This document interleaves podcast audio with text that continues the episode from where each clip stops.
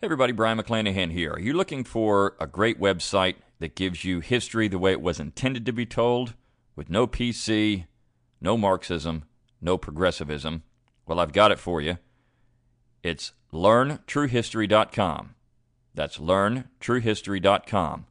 Learn history from great professors who don't sugarcoat it for you. This is not for your delicate flowers. That's learn true history dot com, learn true history dot com. This is The Brian McClanahan Show. Three, two, one, zero, zero, seven.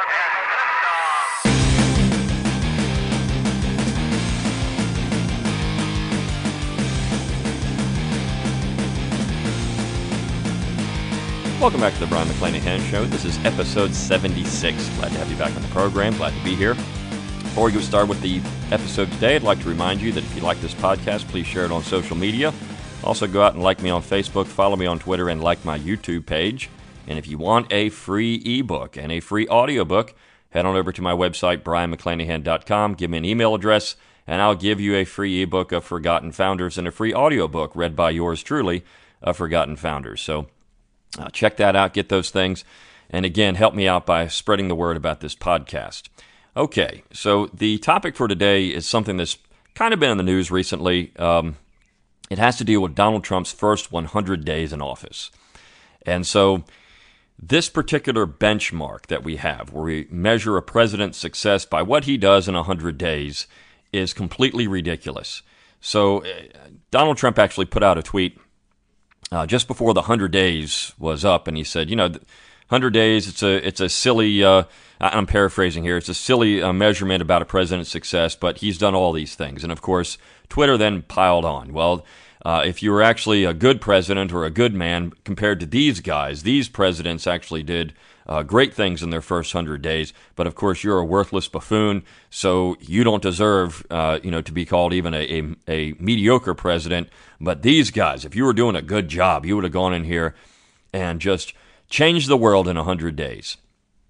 And so, you know, this is the problem that we have with the American executive. And it's actually why, uh, one of the reasons why I wrote uh, Nine Presidents Who Screwed Up America and Four Who Tried to Save Her, because we have this image of the executive branch as being an elected monarch.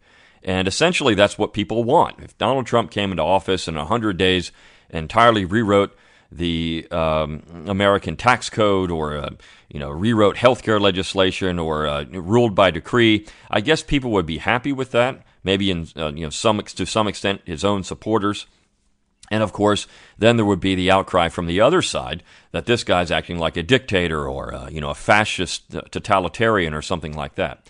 But regardless, Uh, the left were usually the ones who were piling on and saying, well, I mean, if you were a good guy, you know, these these guys were great presidents, you're just an awful guy. So let's talk about this idea of the first hundred days. Where in the heck does this come from? And should we even have this type of benchmark for the American executive? Well, first of all, uh, up until nineteen thirty-three, no one talked about the first hundred days in office. And we have to remember that the president constitutionally cannot do most of what we expect the president to do in office today. So when you look at, for example, um, starting with the Washington administration forward, no one expected the president to come in and revolutionize the office in one hundred days. In fact, what they wanted was for the president to come in and essentially execute the laws of Congress. Now, this didn't mean the president didn't make recommendations. The president did. The inaugural address often served as a way for the president to say, these are the kind of things I want to see when I'm uh, after I'm sworn in, or now that I'm sworn in, these are the things I want to see. But the president was not legislator-in-chief. The president was not gardener-in-chief. The president was not healthcare C E O-in-chief. The president was not uh, take-your-pick in, you know, in chief. Uh, this is what we want the president to do today, and that all goes back to that wonderful president who uh, transformed the executive branch, Franklin Roosevelt. Of course, a man considered to be one of the greatest presidents in American history, I think one of the worst presidents in American history, because he completely violated the Constitution over and over and over again. Now, one note about that, and one note about what I say about the executive branch and how the uh, the president has gone completely off the rails in t- according to the original Constitution. What does that original Constitution mean? I read a review the other day of my Nine Presidents book by a lawyer out in California. And uh, the first of all, nobody's read this thing, so I'm not going to tell you where I saw it or who the lawyer is, because I don't want him to get any uh, kind of uh, you know publicity off of his stupid review. But he, he criticized me because he said that one of the things that I do is I have uh, originalists have idolatry toward the Constitution as written. It's idolatry, he said. That's originalism. Well, this guy obviously doesn't know what originalism is. It's not idolatry towards the Constitution as written. It's an understanding of the Constitution as ratified. And so when you look at the Constitution as ratified, and you look at what the proponents of the document said, the friends of the Constitution, about the executive branch, the legislative branch, take your pick, judicial branch, you would find that the things that the con- that the Congress, the President, the Supreme Court does today are completely unconstitutional according to that Constitution as ratified, how they promised the Constitution would be interpreted once it was ratified by the states in seventeen eighty-eight. What this guy is saying is that I'm a textualist. Now, textualism produces problems uh, because that's the idea that you just simply read the document and you read the words and you say, well, this is what the words mean. And, of course, he would say, well, I'm reading it from an eighteenth century perspective and words change over time. Well, textualism can actually open the door to that. I could say that commerce meant this in the eighteenth century, but now commerce means that in the twenty-first century because, his, in his uh, opinion, Uh, you know, the framers had no idea about industrialization or what commerce would turn into in the nineteenth century and then the twentieth century, so that you can't just read commerce and say, this is commerce. Well, that's not what I, that's not what originalists do. We say, okay, uh, this is what the originalists said, or this is what the friends of the Constitution said the powers of Congress would be under that particular clause in the Constitution. That doesn't change. It doesn't matter what commerce means, if you have a steam engine or not. It only matters what the friends of the document said, the Constitution, the Congress would be able to do under the Constitution, or the executive branch would be able to do under the Constitution. That's all that matters.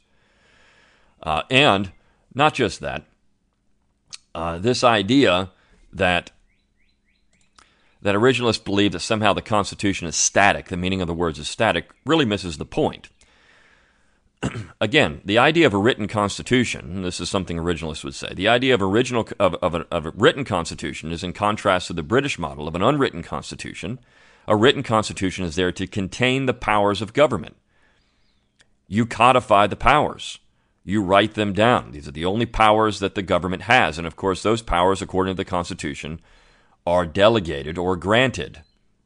And so who's doing the granting? Well, the states. The people of the states are granting these powers, and they are delegated, meaning they are confined to the listed enumerated powers, and then those numer- enumerated powers were explained by the friends of the document, including nationalists like James Wilson, who said, look, if it doesn't say we can do it, we can't do it. And so uh, this is the key to originalism. It's not looking at the words and saying, well, this is what they said in the eighteenth, this is what the word meant in the eighteenth century, and this is what we said it meant in the nineteenth century through Supreme Court decision. This is what we said it meant in the twentieth century through Supreme Court decision. And that's what this idiot did in his review. So, uh, again, going back to that idea of originalism, that's what the book is based on, how the executive branch was sold to the people of the states in seventeen eighty-seven and seventeen eighty-eight. And according to that Constitution, well, then, what we have is an executive branch that's completely off the rails. So, we get to nineteen thirty-three, and Franklin Roosevelt becomes president. And he promises a New Deal for America. And, of course, what he says in his inaugural address is that he's going to treat the situation like he would an emergency or a wartime situation. And he says, simply, I'm going to ask Congress to act, but if Congress won't act, then I will act unilaterally. Now, presidents had exceeded their powers before. We had that, of course, under Woodrow Wilson. We had it under Teddy Roosevelt. We had it under Abraham Lincoln. We had it under Andrew Jackson. And even we had it under George Washington. But no one had ever said, look, if the Congress won't act, I will. Now, Teddy Roosevelt had said that I'm going to act, and then we'll let the Congress debate what I did. But Franklin Roosevelt was coming out and blatantly saying, I am going to act essentially as a dictator at this point, and I'm going to do it quickly because we have a national emergency. So he promised action in the first hundred days in office. So essentially what we're saying when you say, you know what, what are you going to do in the first hundred days? We're asking a president, are you going to be a good dictator like all the other presidents before you in the last half of the twentieth century?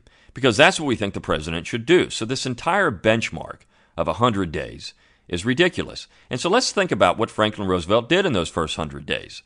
Number one, we got the New Deal. In fact, at one point, it's rumored, and I think John Flynn wrote about this, it's rumored that the Congress actually passed a rolled-up newspaper in lieu of a bill because the bill hadn't been written yet by the White House. And so they just said, look, we're going to pass this newspaper because we think the bill's coming down. We know what the bill's going to be in it. And so we're just going to pass this rolled-up newspaper instead. We can't even read the bill yet. We can't, we can't do it. So uh, the Congress passed a rolled-up newspaper. That's what was happening in the first hundred days. Do we really want that from our government today? Do we really want the Congress to act on promises, or do we want bills that actually have meat and substance to them that are uh, we can read and see what they're going to do? This is the whole problem we had with Obamacare. You got to pass the bill to see what's in the bill. Well, nobody wants that anymore. And of course, the Republicans in Congress were basically saying the same thing with their uh, American uh, Care Act or American Health Care Act, whatever they called it. Uh, and so you had to pass the bill to see what's in the bill. I mean, that's That's ridiculous.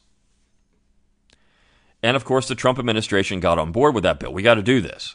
So this idea that somehow the president has to go out and start legislating by decree, by saying, We're, I'm going to write legislation, Congress is going to pass this legislation. If they don't do it, uh, you know, there's going to be major problems here. I mean, we don't want that from the president. And, of course, in the New Deal, you had things like the Agricultural Adjustment Act, which was completely unconstitutional, which essentially nationalized the agricultural sector of the United States. It provided uh, ability, the ability of the general government to tell people how many hogs they could have and what kind of food they could produce. And, uh, you know, people had to slaughter hogs and plow under crops. Uh, they set price floors and ceilings. I mean, this stuff was ridiculous. But, of course, that's what we want in one hundred days. Or how about the Uh, the N I R A, the National Industrial Recovery Act, which did the same thing for the entire industrial sector of the American economy. Oh, here's what we're going to do. We're going to tell you what you can and can't produce. We're going to provide subsidies and price floors and ceilings. Uh, so is this what we want out of our executive branch? Do we want the executive branch to go in and nationalize the entire industrial or agricultural section of the United States? Because that's what we got. We also had legislation, of course, that put people to work sweeping parks and cleaning up parks so that they could have a job. Is that what we want? Do we want the general government going in and saying, here's what we're going to do. We're going to make, uh, we're going to have the president be labor boss in chief. Uh, it also created the Civilian Conservation Corps. So now people are, are uh, civilians are essentially mustered into service like they would be in the military, and they go out and they, uh, you know, clear parks and, and uh, create walking trails and clear bat dung and uh, build golf courses and public pools. I mean, is this what we want? We want the uh, the president to be pool boy in chief. But this is what we're asking when you say the president has to go in in one hundred days and be this uh, great transform transformational figure. And that's how we, we, we ask this question of every president. What are you going to do in the first one hundred days? A, a real constitutional president should say, you know what, in the first one hundred days, you know what I'm going to do? I'm going to recommend some measures to Congress, and I'm going to let Congress debate these things. And if they send me a good bill that's constitutional, I'll sign it. If they don't, I'll veto it. I will, uh, now the president could uh, write executive orders that, that revoke unconstitutional executive orders. That would be good in the first one hundred days. That would be something worthwhile. Uh, the president, of course, is constitutionally responsible for foreign policy, not unilaterally, but to set the tone, and I think Trump has done that, whether you agree with it or not. Uh, Trump has set the tone. I think he's gone back on his promises in a lot of ways, but still, he's setting the tone in foreign policy, and that's completely constitutional. Now, uh, the president can go out and, uh, with his uh, administration, negotiate trade deals, and then those deals have to be put before Congress.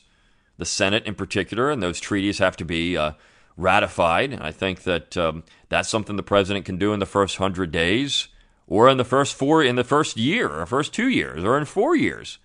But there should be no pressure to do things that are completely unconstitutional. And that's what people want.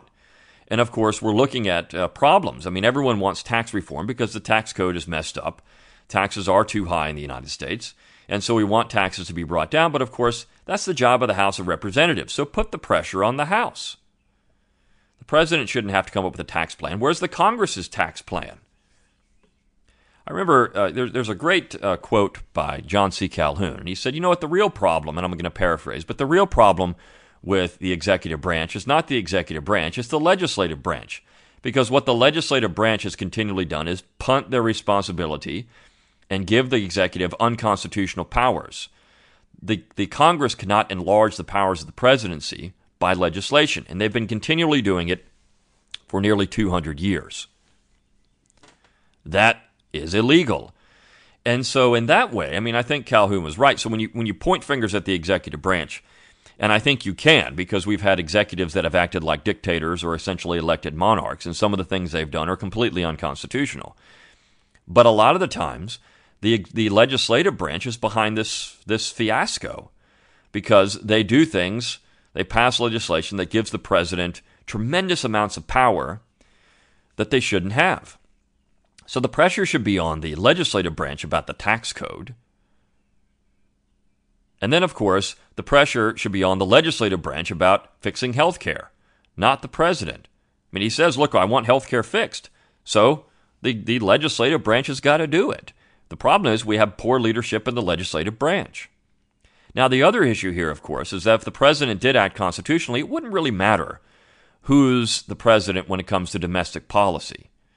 Foreign policy it would, but not domestic policy. And in a lot of ways, if the states would just grow a backbone, uh, a lot of these issues that we have would not be even debated in the chambers of the U S. Congress. Now, I just read this morning that California has passed a bill that would provide single-payer health insurance for the entire state of California. Anyone who's a California resident would get single-payer health care. And, of course, this is seeming to be, you know, a, a major, uh, you know, major news story because, oh, my gosh, this is the first step to socialized medicine in the United States. No, it's not. California can do this constitutionally. We've already seen Romney Care in Massachusetts. This isn't a problem. If California wants to stupidly go on in this, in this direction, because even the article itself says, I don't know how California is going to pay for it. Nobody knows how California is going to pay for it. If California wants to go bankrupt doing this, they can. The the problem with that, of course, is that they shouldn't expect the rest of the United States to bail them out when they are bankrupt. But still, California can constitutionally pass this type of legislation. If if the left wants single payer, if they want a national health insurance program, well, you don't have to do it at the federal government. All you have to do is just do it in your state.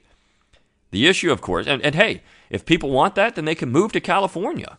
I mean, there you go. Uh, anyone that wants single-payer health care can just say, you know what I'm going to do? I'm going to move to California. I'm going to go work there. I'm going to get on the California welfare system, and I'm going to go live in California, and I'm going to leave these red states behind, these evil red states where they don't have this kind of thing. Great. Uh, this is what the you can vote with your feet. This is the whole idea of federalism. Think locally, act locally. California, since the election, has been thinking locally and acting locally. I mean, that's stupendous. That's, that's, that is a tremendous, stupendous development. This is what should have been happening the entire time, and taking the pressure off the U S. Congress with a one-size-fits-all policy that isn't ever going to work. I think it's it's remarkable that California has taken this step. And, of course, they're also talking about secession, which if California wanted to, I mean, Uh, there's nothing stopping them, legally, in my estimation, from leaving the Union, if they wanted to leave the Union. Now, would that happen? Probably not, but I think if there was ever some talk of decentralization and at that step, where decentralization became secession, it would have to come from a leftist state, like California or Vermont or something like that.